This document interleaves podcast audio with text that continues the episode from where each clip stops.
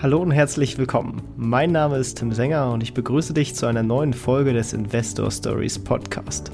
Erfahre von anderen Investoren, wie sie gestartet sind und welche Erfahrungen sie auf ihrem bisherigen Weg gemacht haben. Lass dich von ihren Geschichten, Strategien und Vorgehen inspirieren und schreibe deine eigene Investor Story. An dieser Stelle möchten wir dir einen weiteren Werbepartner von uns vorstellen, und zwar Estably Brokerage. Handelst du bereits aktiv mit Aktien und Optionen und hast noch nicht den richtigen Partner für dich gefunden? Dann ist Estably Brokerage genau das Richtige für dich. Denn dort kannst du an über 150 Börsen handeln und setzt damit auf einen Partner mit langjähriger Erfahrung auf diesem Gebiet. Niedrige Ordergebühren und keine Kosten für dein Depot sind bei Estably Brokerage selbstverständlich. Und solltest du an irgendeiner Stelle mal Unterstützung benötigen, hilft dir der deutschsprachige Support sofort weiter. Um direkt ein Depot zu eröffnen und loszulegen, gehe einfach auf investor-stories.de slash estably oder klicke auf den Link in den Shownotes. Und jetzt wünsche ich dir viel Spaß bei der weiteren Podcast-Folge. Hallo und herzlich willkommen zum Investor Stories Podcast. Und heute haben wir einen, ja, ihr kennt ihn wahrscheinlich auch durchaus, wenn ihr Podcasts hört äh, oder habt ihn auf jeden Fall vielleicht schon mal gehört, wer weiß. Der Florian Adomeit von Ohne Aktien wird schwer, aber auch von Beckers Bets und, und, und, und äh, OMR ein äh, Gesicht für die Aktienszene geworden, auf jeden Fall. Äh, spätestens seit sie jetzt ein Buch zusammen rausgebracht haben, er mit seinem Podcast-Kollegen Noah Leidinger. Herzlich willkommen im Podcast. Ja, vielen, vielen Dank auch für die warmen Worte. Ich freue mich hier zu sein. Ich freue mich, äh, dass wir wirklich sehr schnell zu einem Termin gekommen sind. Das äh, zieht sich durchaus bei anderen Kandidaten mal länger. Ähm, und äh, ja, da vielleicht für die paarjenigen, die dich noch nicht kennen oder noch nie einen Podcast von dir gehört haben, magst du vielleicht ein bisschen erzählen, äh, wer bist du und was machst du so, vielleicht auch so ein bisschen abseits der Börse? Ja, also ich kann, glaube ich, jetzt deine Introduction nicht nochmal toppen, aber ich versuche es in eigenen Worten zusammenzufassen. Ich bin Flo Adomeit, ähm, habe einen ganz normalen BWL-Background, also sprich BWL im Bachelor studiert, einen Finance Master oben drauf gepackt, tatsächlich auch eine Zeitweise promoviert. Allerdings ist das Projekt noch nicht abgeschlossen, weil dann irgendwann Philipp Westermeier angeklopft hat und gesagt hat, hier willst du nicht mit Noah zusammen den Ohne Aktien wird schwer Podcast machen. Äh, das mache ich mittlerweile seit fast ja, zwei Jahren, würde ich sagen. Ich glaube, ich habe im Juni vor zwei Jahren angefangen bei OMR. Ist ein täglicher Podcast, wo wir so zwölf Minuten über das ja, Börsengeschehen versuchen zu zu berichten. Und über die Zeit kamen dann bei mir noch so ein paar andere Projekte mit dazu. Du hattest es gerade schon angesprochen, ich habe mit dem Jan Beckers, relativ bekannter europäischer Fondsmanager, der vor allem in so Growth-Titel investiert, einen Podcast gestartet, der heißt Beckers Bets, kommt alle zwei Wochen raus, wo wir halt versuchen, wie so einzuordnen, wie ein professioneller Fondsmanager auf die Märkte schaut. Und das dritte Format habe ich aus einer komplett persönlichen Neugier gestartet, heißt Alles Coin, nichts muss. Äh, wie der Name es vermuten lässt, geht es da um Krypto. Und das ist im Endeffekt dadurch entstanden, dass ich einen Typen auf einer Party kennengelernt habe, der Julius Nagel, äh, der halt irgendwie super früh bei diesem ganzen Ethereum-Hype dabei war, bevor die überhaupt live gegangen sind, da ein paar Coins bekommen hat und offensichtlich ein ganz gutes Leben geführt hat. Und ich habe gedacht, Junge, Junge, wie geht das bitte? War super skeptisch, was den Crypto-Space angeht und habe gesagt, habe ihm Löcher wirklich in den Bauch gefragt. Und äh, irgendwie haben wir festgestellt, dass ein ganz witziges Gespräch draus geworden ist. Er so der, ich so der Skeptiker, er so der Dove, was den Space angeht, er so der absolute Experte, der versucht, mich da irgendwie so durchzumanövrieren. Ähm, und haben gesagt, eigentlich müssen wir zwei Mikrofone nehmen, das Ding aufnehmen und einmal die Woche rausbringen und daraus ist dann das Coin entstanden. Also sprich, die drei Podcasts mache ich bei OMR und äh, ja, Philipp hat eigentlich von Anbeginn, also Philipp Westermeier, der Gründer von OMR, großes Digitalfestival, was wir auch einmal im Jahr machen, ähm, der hat eigentlich schon aufgrund der Nähe zur Startup-Szene immer mal wieder in Startups investiert und hat dann quasi äh, gesagt, hey, könnt ihr euch nicht irgendwie darum kümmern? Und das haben wir gemacht, haben eine Beteiligungsgesellschaft dafür gegründet, die heißt OMRX. wo Wir versuchen genau diese Investments irgendwie zu bündeln und darum kümmere ich mich auch noch mit meinem Kollegen Noah. Und jetzt hattest du noch gefragt, was ich so privat mache. Äh, das ist, hängt, glaube ich, je nach Lebensphase äh, äh, gibt es da ganz unterschiedliche Sachen, die gerade mein Interesse irgendwie anziehen. Äh, ganz am Anfang oder ganz früher war es halt wirklich so, dass ich sehr musisch unterwegs war. Ich habe mich sehr für Filme interessiert, habe sehr viel Musik gemacht. Äh, tatsächlich vor der trockenen Finanzkarriere habe ich auch mal irgendwie angestrebt, vielleicht Musiker zu werden. Da hat meine Mutter allerdings die Hände über dem Kopf zusammengeschlagen und deshalb habe ich das auch relativ schnell an den Nagel gehängt. Aber das mache ich gerne. Ich mache gerne Sport, gehe gerne laufen. Ähm, lese gern, ein bisschen Fotografie, eigentlich von allem so ein bisschen und es kommt immer auf die, wie gesagt, jeweilige Phase an, was dann gerade am, am meisten in ist bei mir. Ja, sehr cool. Da hat man auch schon so ein bisschen äh, guten Einblick bekommen, in äh, was für verschiedenen Bereichen du tatsächlich auch unterwegs bist. Äh, was hat dich denn ganz am Anfang überhaupt zum Thema Finanzen und Investments gebracht und wie bist du das erstmal drauf gestoßen? Ja, das ist schwierig zu sagen. Also ich meine, wir ja, Noah ist ja ein super, super junger Typ, also mein Co-Host bei Ohne Aktien wird schwer. Und der, äh, ja, macht ja mal Werbung damit, dass er eigentlich mit 13 seine erste Aktie gekauft hat. Da war ich wirklich ganz weit weg von Aktien. Also ich habe mich schon immer für Wirtschaft interessiert, glaube ich schon als Kind, war aber mit 13 eher auf dem Bolzplatz unterwegs als auf der, an der Börse. Und äh, bei mir kam das Interesse dann irgendwann so im Abitur, dass ich zum ersten Mal halt wirklich gesagt habe, okay, du musst dir jetzt mal Gedanken machen, was du später werden willst. Und habe dann gesagt, naja, eigentlich würde ich ganz gerne Journalist werden. Habe dann aber festgestellt, dass ich auch gerne studieren möchte und Journalismus als Studium nicht so super easy war. Also habe ich mir gedacht, okay, viele Leute ähm, studieren irgendwas anderes und schreiben dann über die Sachen, die sie halt studiert haben. Und so bin ich dann halt gekommen auf Wirtschaft. Und ähm, ja, dann war ich im BWL-Studium, da hieß es dann immer, Märkte sind effizient und die Börse kannst du eigentlich nicht schlagen oder jeder Versuch des aktiven Investierens ist eigentlich kompletter Idiotie. Und da habe ich gesagt, das klingt spannend, äh, äh Challenge accepted, dann äh, lass doch mal damit ein bisschen mehr auseinandersetzen. Und habe dann immer mit einem Auge auf die Börse geguckt, habe mich dann immer mehr da reingegraben. Äh, super viel Learning by Doing, weil ehrlicherweise war das Studium jetzt nicht so die mega Hilfe, ähm, um, um an der Börse erfolgreich zu sein. Ja, und dann äh, durch Podcasts, durch Bücher immer mehr in dieses Rabbit Hole eingetaucht. Sehr cool. Ja, wie äh, bist denn überhaupt investmenttechnisch persönlich jetzt aufgestellt? Also was ist so die Strategie, die dich gereizt hat ähm, und, und wie hat sich das vielleicht sonst auch über die Zeit entwickelt bei dir? Ähm, ich muss sagen, du kriegst ja eigentlich an allen Seiten gepredigt von wegen Kauf ETFs und das sei das Klügste, was du machen kannst. Ich glaube, das ist für ganz, ganz viele Anleger auch tatsächlich der klügste Weg und wenn wir nach der Wissenschaft gehen, auch der, der die meiste Rendite verspricht. Nur hat mich das irgendwie persönlich nie so richtig gereizt, weil ich sehe im Investieren mehr als die Chance, mein Geld zu vermehren, sondern auch meine ne Chance, was über Wirtschaft zu lernen. Und äh, deshalb war ich eigentlich schon immer der Typ Einzelaktien. Ich habe auch ETFs. Ähm, halt ganz klassisch, ne? wir reden über ein MSCI World und so eine Sachen, aber da mache ich mir gar nicht jetzt so große Gedanken, wie ich jetzt da irgendwie was gewichte. Ich habe ein paar Themen-ETFs, aber da auch nicht irgendwie groß, sondern ich versuche halt schon Businesses komplett zu verstehen. Und dann bin ich jetzt nicht so jemand, der alles auf eine Karte setzt, ähm, sondern halt versucht, sich ein gutes Körbchen an guten Unternehmen zusammenzukaufen, mal mit mehr Erfolg, mal mit weniger Erfolg. Und ich habe tatsächlich auch ein paar Abstecher in Optionsgeschäfte gemacht. Ähm, ich glaube, darauf werden wir später auch nochmal drauf zu sprechen kommen, wenn wir über größte Erfolge und größte Niederlagen an der Börse sprechen, weil ich glaube, das ist eine und dieselbe Geschichte bei mir. Ähm, ja, aber das, das so per se. Also mehr Einzelaktien als ETFs, wenngleich ich aber weiß, dass ETFs wahrscheinlich der klügere Weg wären. Ja, äh, sind sie dann äh, irgendwie eine, eine spezielle, also sind es dividendenlastige Titel oder eher Growth oder eher ah, nee, das, von allem ein bisschen? Das, also das mache ich zum Beispiel gar nicht. Ich glaube, ich gestartet bin ich schon mit einem Tech-Fokus. Ähm, ganz einfach, weil am Anfang natürlich da die meiste Musik drin war, ähm, weil es irgendwie noch nah auch an so Venture-Investments dran war und das war auch irgendwie immer ein Bereich, der mich sehr früh sehr krass investiert, äh, interessiert hat. Ähm, dieser Fokus aber auf Tech-Aktien ist mittlerweile ein bisschen flöten gegangen. Und damit meine ich nicht aufgrund des Crashs, den wir hatten mit den Zinserhebungen, ähm, sondern einfach, dass ich auch andere Geschäftsmodelle lieben gelernt habe. Wir haben ja in dem Buch, was du vorhin auch schon angeteasert hast, haben wir versucht, auch die, die Schönheit verschiedener Geschäftsmodelle rauszuarbeiten und habe dann festgestellt, dass halt wiederkehrende Umsätze von Softwareunternehmen vielleicht doch nicht so wiederkehrend sind, wie man vielleicht denken mag. Und dass halt ein guter alter Bahnbetreiber oder, weiß ich nicht, ein, ein Zuckerwasserhersteller oder you name it, einen ASML, vielleicht, oh gut, das ist wieder Tech, aber vielleicht auch irgendwie ganz tolle Geschäftsmodelle haben können. Und deshalb hat sich dieser Fokus über die Zeit ein bisschen aufgeweicht. Und jetzt ist es mehr so dieses Ding, was interessiert mich? Und vielleicht auch die dezidierte Suche nach, was habe ich schon im Portfolio und wovon brauche ich nicht noch mehr, dann gehe ich eher los und sage, wie kann ich ein Gegengewicht schaffen. Weißt du, wenn Großteil meiner Aktien irgendwie in den USA notiert sind, gibt es vielleicht irgendwie auch Exposure in Asien oder keine Ahnung, den ich mir dann ins Portfolio packen kann, um dann Gegengewicht zu schaffen und nicht komplett so, so ein Clusterrisiko zu haben.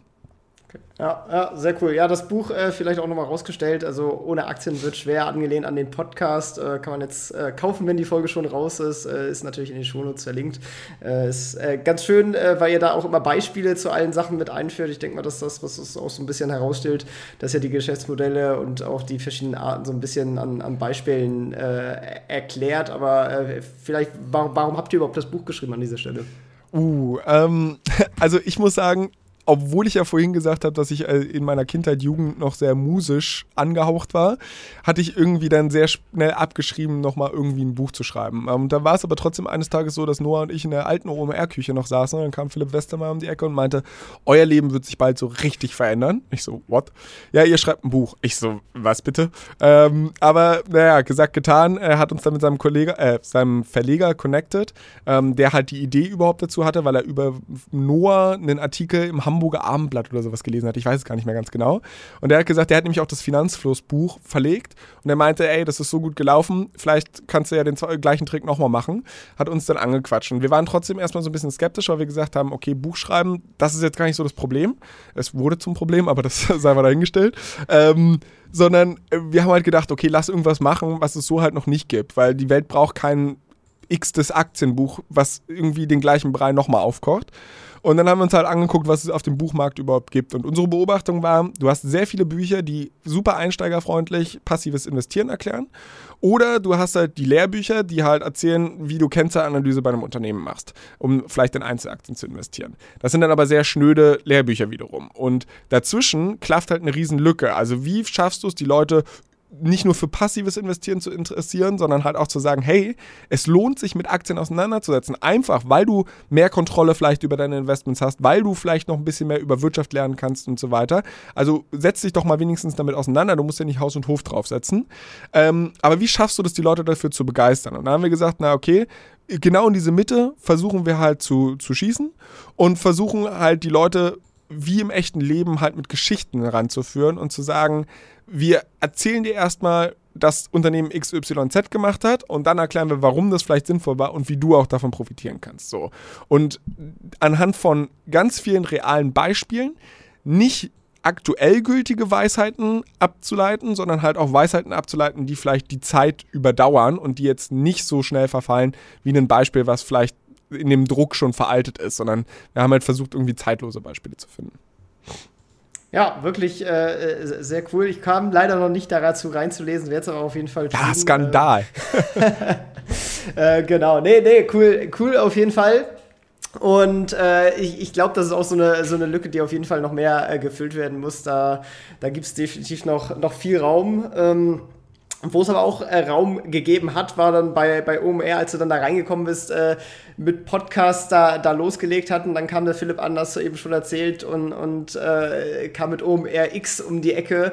Ähm, und ihr habt das Ganze auch so ein bisschen äh, professionalisiert dann, dann aufgebaut, indem ihr das natürlich ein bisschen als eigene Firma äh, organisiert habt. Ich weiß jetzt nicht, inwiefern du da dann federführend dabei warst oder ob das noch anderseitig getrieben war.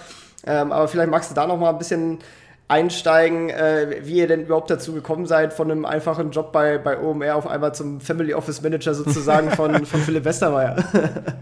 ja, also wie gesagt, die Initiative ging eigentlich von ihm aus. Die Tatsache, dass wir dann eine Beteiligungsgesellschaft gegründet haben dafür, also das waren, da waren Noah und ich halt auch maßgeblich daran beteiligt, ähm, war halt einfach der Organisation so ein bisschen geschuldet, weil OMR ne, ist ja kein kein Business, was jetzt primär Investments macht, sondern wir machen ein großes Festival, wir haben ein Podcast-Business, wir haben ein Education-Business, wir machen OMR-Reviews und so weiter und so fort. Ähm, und du brauchtest aber halt irgendeine Möglichkeit, diese Investments von dem operativen Tagesgeschäft zu trennen, dass nur das halt auch und ich das verantworten können. Und deshalb haben wir quasi diese rechtliche Hülle geschaffen, die halt im Endeffekt das Kerngeschäft halt auch ein bisschen von den Investments protected, wo wir aber gleichzeitig dann halt auch mehr oder weniger eigenständig Entscheidungen treffen können. Und ähm, Genau, wir sind, im Endeffekt kannst du es dir vorstellen, wir sind wie ein etwas professionalisierterer Business Angel. Also wir sind kein VC, wir haben keine LPs, also sprich keine Geldgeber, außer OMR. Wir haben jetzt auch kein Fondsvolumen oder sowas, was wir verwalten, sondern es ist im Endeffekt, wenn aus dem operativen Tagesgeschäft ein bisschen was übrig bleibt, dann versuchen wir natürlich attraktive Investmentmöglichkeiten zu finden. Wir machen das jetzt nicht so, dass wir aktiv den Markt scouten und gucken, was gibt es denn, in was wir investieren können. Das machen wir tatsächlich mit Börseninvestments. Also wir haben auch ein Aktienportfolio mit OMRX. Ähm, aber auf der anderen Seite äh, gibt es halt einfach sehr viele Startups, die uns jeden Tag ansprechen und die sagen, hey, ihr werdet ein guter Fit für uns. Und die schauen wir uns dann natürlich ganz genau an. Da sind wir dann halt so, dass wir sagen, wir machen da wirklich auch ganz kleine Tickets. Also wie gesagt, kein VC, wir sind kein, wir, leaden jetzt keine Runde oder sowas, sondern das mit einem kleinen Betrag versuchen wir da irgendwie ein bisschen mitzuspielen und vor allem auch über das Geld hinaus zu supporten. Also quasi zu sagen, wie kann die Plattform OMR diesen Firmen helfen, was jetzt nicht mit den ja, paar Euros zu tun hat, die wir da reinstecken. Mit welcher Ticket-Size seid ihr dann da so unterwegs? Also was. Äh, äh also wie gesagt, klassische Business Angel Größe. Ich würde mal sagen, alles über 50.000 Euro macht schon Bauchschmerzen. Ähm, und wir befinden uns eher darunter. Okay, okay. Ja, dann ja, macht dann natürlich Sinn, dann fühlt man sich wahrscheinlich auch mit anderen Angels in so genau. zusammen und, und geht dann rein. Und äh, aktienmäßig, also wie, wie viel ist da ungefähr so die, die Verteilung äh, zwischen dem, dem Aktienportfolio und den, den Startup-Investments in OMX? Ähm, also es kommt ja immer so ein bisschen drauf an, bei den Aktieninvestments kannst du halt jeden Tag irgendwie ablesen, wie gerade der Kurs steht. Und gerade äh, ja, Anfang letzten Jahres sah es damals so gerade gar nicht gut aus. Ähm, das hat sich jetzt natürlich alles ein bisschen erholt. Dementsprechend ist der Portfolioanteil da stark gewachsen. Während wir auf der Startup-Seite hast du ja keine täglichen Bewertungen, die du bekommst. Ähm, ich kann dir aber also wir haben jetzt so etwa 15 Investments in dem OpenRX-Portfolio äh, drin, was, was Ventures angeht. Und sind mit dem Aktieninvestment einfach, weil du ja versuchst, auch auf verschiedene Assetklassen zu streuen und Venture-Investments tendenziell risikoreicher sind als äh, Unternehmen, die halt schon etwas gereifter sind, die vielleicht nicht mehr ganz so volatil sind an der Börse, die auch deutlich liquider sind, wo wir halt an das Geld, was wir dort geparkt haben, auch schnell wieder rankommen, haben wir tatsächlich ein bisschen mehr in der ähm, in Public Markets geparkt. Aber da ist es auch, also das sind jetzt keine Einzelaktien-Spekulationen oder sowas, sondern da sind tatsächlich auch ein Grundstock an ETFs. Ähm, das Ziel ist jetzt natürlich nicht, nächste Woche da wieder ran zu müssen, ähm, aber das sind, das sind halt teilweise grundsolide Anlagen und mit einem kleineren Teil dann vielleicht auch ein bisschen riskantere Titel. Aber ich glaube, der Großteil des Geldes liegt da in, in sehr soliden Papieren. Ja. Ja, du hast auch eben schon, schon die Aktien ETFs bei, bei dir angesprochen. Äh, bist ja durchaus, hast ja gesagt, äh, auch, auch Krypto interessiert zumindest, äh, wenn auch anfängermäßig unterwegs. Mittlerweile auch schon nicht mehr ganz so anfängerisch, bist ja jetzt auch schon eine Weile da drin. Ähm, wie, wie, groß äh, ist das bei dir so assetklassenmäßig aufgestellt? Wie viel hast du da Krypto zu Aktien und so weiter gemischt? Äh? Also Krypto ist wirklich ganz, ganz gering bei mir. Also das Format sieht ja so aus, ich habe ja keine Ahnung von Krypto. Ne? Das ist ja die Idee dieses Formats, dass ich versuche doof zu bleiben obwohl Julius sich da jede Woche Mühe mit mir gibt und ich dann quasi ähm, halt neue Sachen ausprobieren kann, kritische Fragen stellen kann und so weiter.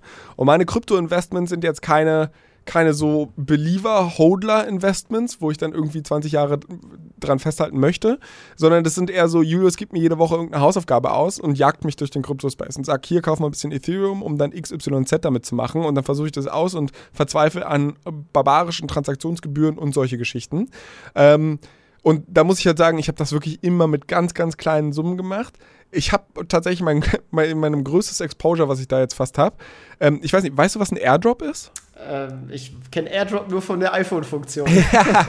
Nee, im Crypto-Space ist quasi so ein Marketingkanal, das ähm, neue Blockchains oder Protokolle oder was auch immer versuchen Nutzer anzuziehen, indem sie dir ihre Tokens schenken eigentlich zu Beginn. Du kriegst also quasi in deiner Wallet, kriegst du dann halt Tokens und dann kannst du mit denen eigentlich machen, was du willst, aber dadurch wirst du halt aufmerksam. Ist wie, wie ein E-Mail-Spam, so von wegen, du hast ein iPhone gewonnen, nur dass halt da echte Kohle bei rumkommt mitunter.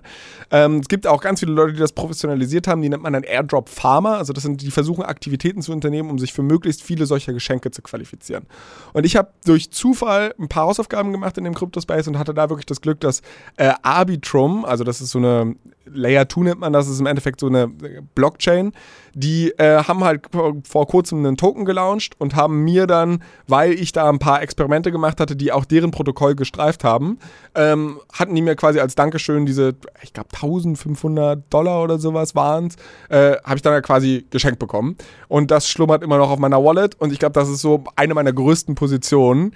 Und ansonsten kannst du das wirklich an, an einer Hand abzählen, was ich dann noch so an Krypto-Exposure habe. Also es ist wirklich zu vernachlässigen. Okay, ja, ja Geschenk nimmt man sowas natürlich immer gerne. ja, klar. Ähm, aber äh, dann hat dich Krypto also bis, bis zum heutigen Tage auch noch nicht komplett überzeugt oder äh, wie siehst du das so langfristig als Thema?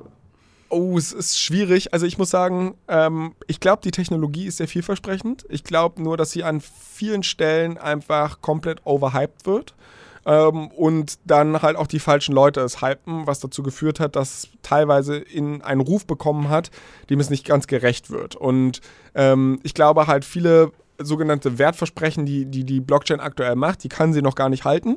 Ähm, und deshalb haben wir da noch einen long, long way to go. Also bis es halt wirklich irgendwie unser Finanzsystem revolutioniert, wenn es das überhaupt tut, dann reden wir wahrscheinlich über einen Horizont von 5, 10, vielleicht 15 Jahren. Ähm, ich bin da, ehrlicherweise hat mich die Goldrausch- oder Goldgräberstimmung noch nicht so richtig gepackt. Ich muss aber sagen, dass bei mir sind es einfach so viele Sachen, die ich aktuell spannend finde und auch Opportunitäten. Und ich glaube halt, ich fühle mich wohl mit dem Krypto-Exposure, was ich jetzt habe, habe aber kein gesteigertes Interesse, es massiv auszubauen, weil ich jetzt kein Jünger in der Hinsicht bin, der sagt, das, das und nichts anderes wird sein, sondern ich habe auch viel Gefallen an der klassischen Finanzwelt, an Aktien, an Optionen, an ETFs, an you name it. Ja. gut, ich meine, am Ende muss man ja genau dann einsteigen, wenn eben nicht die, die Goldgräberstimmung herrscht. Oder zumindest ist das zumindest eine Chance, die es sein kann. Es kann ja. natürlich immer noch auf Null fallen. Also äh, es kann sich immer noch mal halbieren, bis man bei Null ist, sozusagen. ähm, ja, nee, aber äh, dann hast du Assetklassen Optionen. Ähm, vielleicht springen wir dann mal direkt dahin. Äh, größter Fehler, größter Erfolg. Äh, wie, wie bist du zum Thema Optionen gekommen und was waren da so deine Erfahrungen? Ähm, also ich kann mich daran erinnern, Optionen auch erst relativ spät wirklich angefangen, mich damit auseinanderzusetzen, weil ich es früh für viel Zockerei empfunden habe und es eilte mir auch ein Ruf da voraus, so von wegen ganz viele Leute verlieren halt mit ähm, Optionen Geld. Und ich glaube, einer der ersten Optionstrades, die ich gemacht habe, der war direktional. Also da habe ich tatsächlich, äh, damals habe ich einen Weg gesucht, Tesla zu shorten. Ähm, das war auch äh, rückblickend betrachtet auch einfach kompletter Leichtsinn, aber ich war auf, so, auf dem auf dem Trip, dass ich gesagt habe, naja, okay, fundamental betrachtet habe ich die Company für komplett überbewertet gehalten und hatte mich dann mit ein paar Put-Optionen dazu eingedeckt und muss halt dazu sagen, ich konnte es timing-wise nicht besser treffen, weil es war kurz vor Corona. Äh, und es war so ein, zwei Wochen wirklich bevor der Gesamtmarkt abgeschmiert ist. Und natürlich ist dann so eine Aktie wie Tesla nochmal stärker abgeschmiert als der Gesamtmarkt. Und ich weiß noch, dass ich kurz auf dem Höhepunkt von Tesla, auf dem lokalen Höhepunkt, damals diese Put-Option gekauft habe und dann zurück, also ist komplett nach unten gecrashed. Irgendwie die Aktie hat 75% ihres Wertes verloren oder so, lass mich lügen. Und meine Option natürlich dann krass in die Höhe geschossen. Und ich habe es wirklich durch einen glücklichen Zufall, das hat nichts mit Können zu tun, das war einfach nur pures Luck, so fast on the bottom, zwei, drei Tage bevor es wirklich den Boden erreicht hat, hatte ich diese Option ausgecashed, habe da irgendwie in wenigen Tagen 450, 500 Prozent äh, Rendite gemacht. War eine tolle Nummer. Ich habe mich gefreut, wie der smarteste Mensch der Welt gefühlt. So, das Ding war, mich hat es dann sehr, sehr schnell, also ich glaube, das war einer der erfolgreichsten Trades, den ich gemacht habe, wenn man so sich anguckt, wie kurz es war, was für eine Rendite dabei rauskam und so. Und dann war ich aber dumm genug zu denken, ja geil, wo die Tesla-Aktie direkt nach Corona wieder gestiegen ist, zack, diese, dieselbe Nummer machst du einfach nochmal. Die Börse kann, äh, also von mir aus, wenn sie mir zweimal Geld schenken will, dann, dann machst du das.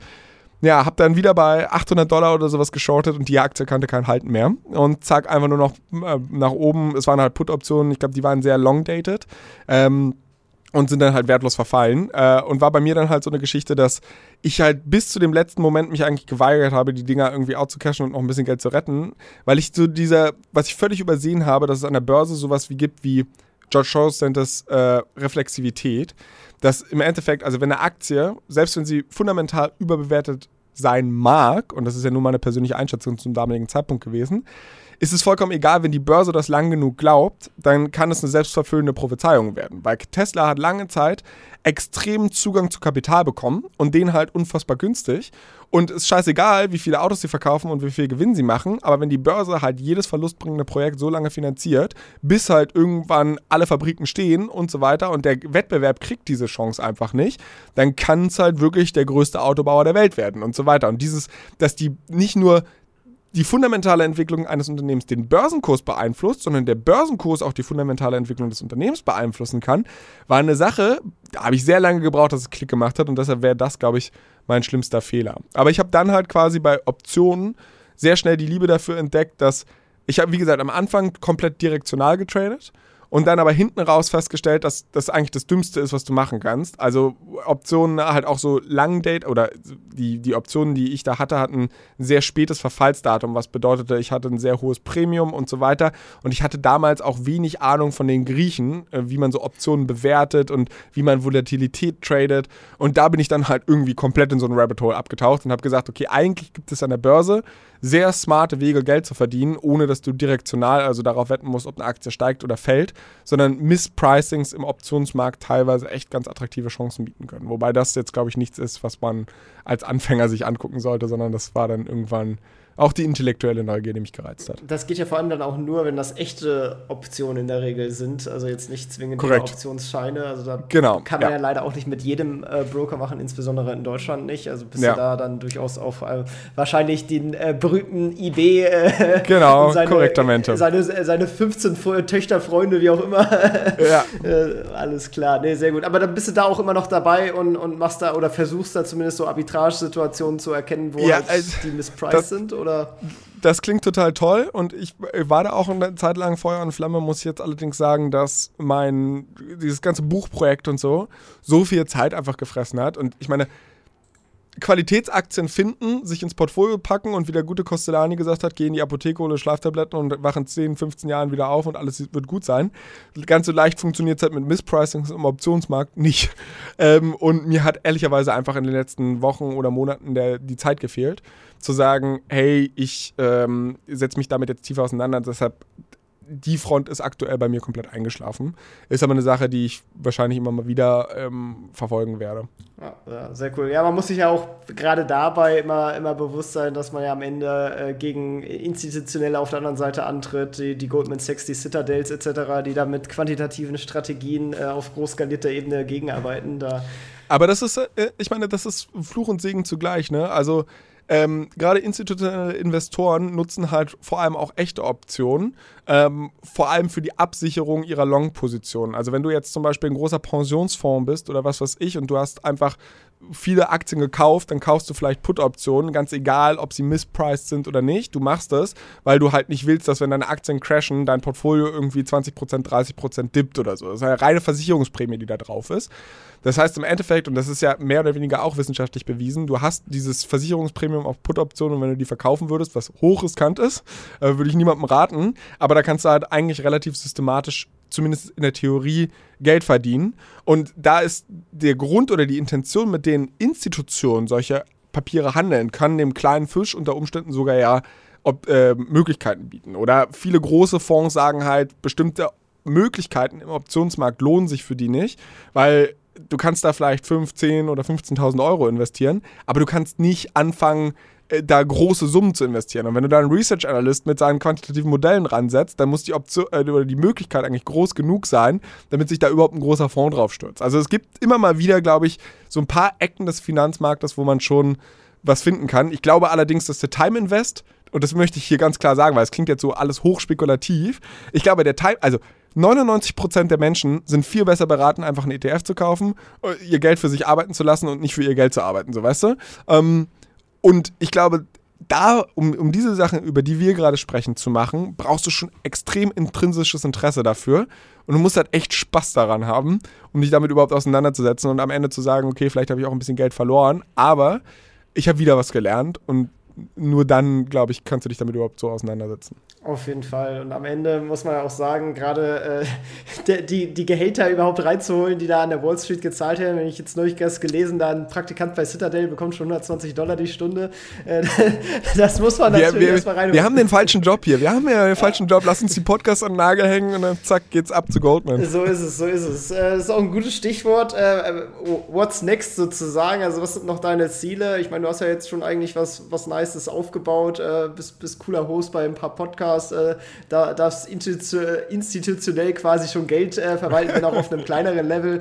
Ähm, äh, bist jetzt gut am Investieren. Äh, wo, wo soll es langfristig hingehen? Was hast du so für Ziele für die Zukunft? Boah, das ist ganz schwierig und variiert auch immer alle zwei Jahre, wenn du mich fragst. Also irgendwie will ich natürlich so mittelfristig meine Promotion irgendwann mal abschließen. Also es ist jetzt weniger, dass mir der Doktortitel besonders wichtig wäre, sondern einfach, dass ich sage, so ein bisschen, ich habe dieses, ich muss Dinge zu Ende bringen, weil sonst fühlt sich das irgendwie blöd an. Und, und ich glaube, das ist so ein mittelfristiges Ziel. Ansonsten langfristig kann ich mir auch gut vorstellen, einfach selbst nochmal zu gründen. ähm, weil ich es spannend finde. Ich habe da jetzt keine Branche, auf die ich irgendwie komplett festgelegt bin, aber ich glaube, wenn ich halt mit 80 oder 90 auf mein Leben zurückblicke, ähm, dann möchte ich gerne diesen Versuch einfach mal übernommen haben oder unternommen haben. Das muss jetzt nicht nächste Woche erfolgen, aber das ist, äh, glaube ich, einfach so ein Traum, den ich mir ganz gerne nochmal erfüllen würde. Ähm, ja, und ich ich glaube, ansonsten erstmal weiter Podcasts machen. Ich glaube, wir haben mit Alles Coin noch eine ganze Menge vor. Ich meine, wir haben es jetzt, das, die Buchverkäufe sind gut angelaufen. Wir sind in der ersten Woche auf Platz 2 der Spiegel-Bestsellerliste eingestiegen. Ähm, das ist, das klingt erstmal total toll. Das ist auch total toll. Aber damit das Buch halt so auch wirklich ein kommerzieller Erfolg wird, und ich kann jedem sagen, hier, man wird nicht reich, wenn man ein Buch schreibt. Ähm, aber dafür muss da natürlich noch ein bisschen mehr laufen. Deshalb ist jetzt auch erstmal kurzfristig das Ziel, das Buch wirklich zu einem Erfolg zu machen da noch ein bisschen Werbung für zu machen. Und wie gesagt, irgendwann vielleicht mal darauf schauen zu können, dass man ein eigenes Unternehmen aufgebaut hat, ähm, Jobs geschaffen hat, wirtschaftlichen Mehrwert geschaffen hat und so. Das finde ich dann schon ganz spannend. Äh, wie sieht das Ganze auf der finanziellen Seite aus? Äh, die Investments, die du tätigst, ist das primär Altersvorsorge für, äh, für dich oder ist es jetzt mittlerweile auch einfach nur ein Hobby geworden oder wie für viele die finanzielle Freiheit, was ja so ein schönes Buzzword ist? Also das ist ehrlicherweise bei mir mit Aktieninvestments gar nicht so sehr. Also ich versuche schon über meinen Day-to-Day-Job irgendwie finanzielle Freiheit zu erlangen. Und ähm, ich, für mich ist Investieren tatsächlich ein Hobby. Das klingt halt so, als wenn es muss nur Spaß machen. Also klar, ich verdiene auch ganz gern Geld damit. Ähm, aber das ist halt so, aktuell nicht in dem, dass ich wirklich sage, oh toll, ich habe jetzt eine Zahl im Kopf und wenn ich dann und dann in Rente gehe, dann kann ich diesen ETF langsam entsparen oder was weiß ich. Das ist für mich, ich glaube, das wäre eine wichtige Motivation. Sie treibt mich nur nicht so sehr, mich so intensiv damit auseinanderzusetzen, sondern das ist halt wirklich die, der Spaß und der Freude. Sehr cool.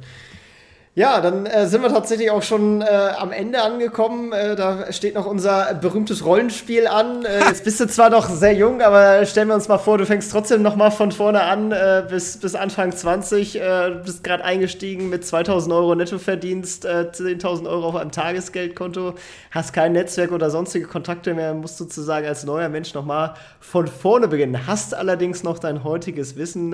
was würdest du so machen? Also ich glaube, das Geld muss vom Tageskonto runter. Ähm, ich glaube, irgendeine bessere Investitionsmöglichkeit müsste man schon finden. Ob das jetzt Aktien sind, ob das ETFs sind oder ob man vielleicht sagt, man investiert in den MVP eines eigenen Businesses oder eines eigenen Produktes, um ein eigenes Unternehmen zu starten. Das sei jetzt mal dahingestellt. Und ich glaube, das ich ich könnte mir alles davon vorstellen. Ähm, du hast jetzt gerade gesagt, okay, ich weiß schon, was ich jetzt weiß. Weil ansonsten, glaube ich, würde ich halt nochmal irgendwie den Weg gehen zu sagen, such dir eine Company, wo es irgendwie einen Gründer gibt oder vielleicht ein Gründerteam oder vielleicht halt generell viele Leute, wo du sagst, da kann ich noch viel von lernen. Da irgendwie ein paar Jahre mit die Kontakte auch mitnehmen, das Wissen mitnehmen. So, wenn du das jetzt schon hast, dann würde ich vermutlich tatsächlich selbst gründen. Also ganz systematisch halt irgendwie gucken, was interessiert einen. Also nicht nur von wegen, was hat große Erfolgschancen, sondern halt auch, welches Problem hat man vielleicht selbst, welches Problem hat man in der Company, in der man gerade arbeitet. Also so einer meiner Lieblingsinvestitionstipps, die ich so mitbekommen habe, ist kein richtiger Tipp, aber von wegen Buy Your P&L heißt der. Also wenn du ein Unternehmen hast oder in einem Unternehmen arbeitest, dann guck dir mal an, wofür dieses Unternehmen Geld ausgibt. Und geh einfach mal die Posten durch und schau dir an, welche Kosten dort als aller, allerletztes gecuttet werden das könnte unter Umständen ein guter Investment Case sein oder vielleicht sogar ein guter Case sein, ein eigenes Business darin zu bauen. Und, ähm, und ich glaube, sowas würde ich halt machen. So Probleme, für die jetzt schon offensichtliche Zahlungsbereitschaft besteht, wo man, äh, sowas würde ich suchen, dann vermutlich selbst gründen. Ach, vielleicht hast du dann irgendwie in fünf, sechs Jahren ein bisschen Fuck You Money und kannst dann irgendwie am Strand liegen und Caipirinhas trinken oder vielleicht, also dafür wäre ich nie der Typ. Ähm, sondern ich würde halt irgendwie versuchen, immer was Neues zu bauen, irgendwie neue Herausforderungen zu suchen, so, ja. Ich hoffe, das, das ist ein bisschen vage, ne? Aber ich kann dir. Ist okay, ich, ist okay. Ich glaube, äh, es gibt eine Direction vor. Also ich, ich, ich äh, werde in zehn Jahren spätestens auf jeden Fall wieder auf dich zukommen und dann möchte ich eine, eine schöne Gründung bei dir sehen. Äh, weil, weil das stellt sich ja doch jetzt schon so ein bisschen raus. Ähm, Nee, nee, ist auf jeden Fall eine, eine, eine, sehr coole Sache. Und also, ich kann dir auf jeden Fall sagen, was ich auf gar keinen Fall machen würde. Ich bin, ich bin irgendwie nicht so der Typ, der schon noch nie, wirklich noch nie.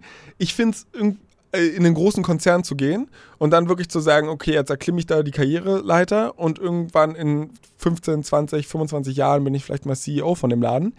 das ist so, keine Ahnung, ich bin ein Fan von kleineren Teams, so irgendwie bis allerhöchstens 500 Leute, äh, wo du halt irgendwie noch jeden persönlich kennst, wo, wo die Hierarchien flach sind, wo du auch als junger Mensch schon viel bewirken kannst, viel Verantwortung übernehmen kannst, um daran zu lernen äh, ich glaube, solche Opportunities sind viel, viel besser, als irgendwie perfekt strukturierte Prozesse von Anfang an mitzubekommen und sich irgendwie in, in einer Ellbogengesellschaft durchsetzen zu müssen, sondern halt der Fokus auf das Bauen, dieses, diesen Reiz auch einmal mitzubekommen in einem jungen Unternehmen.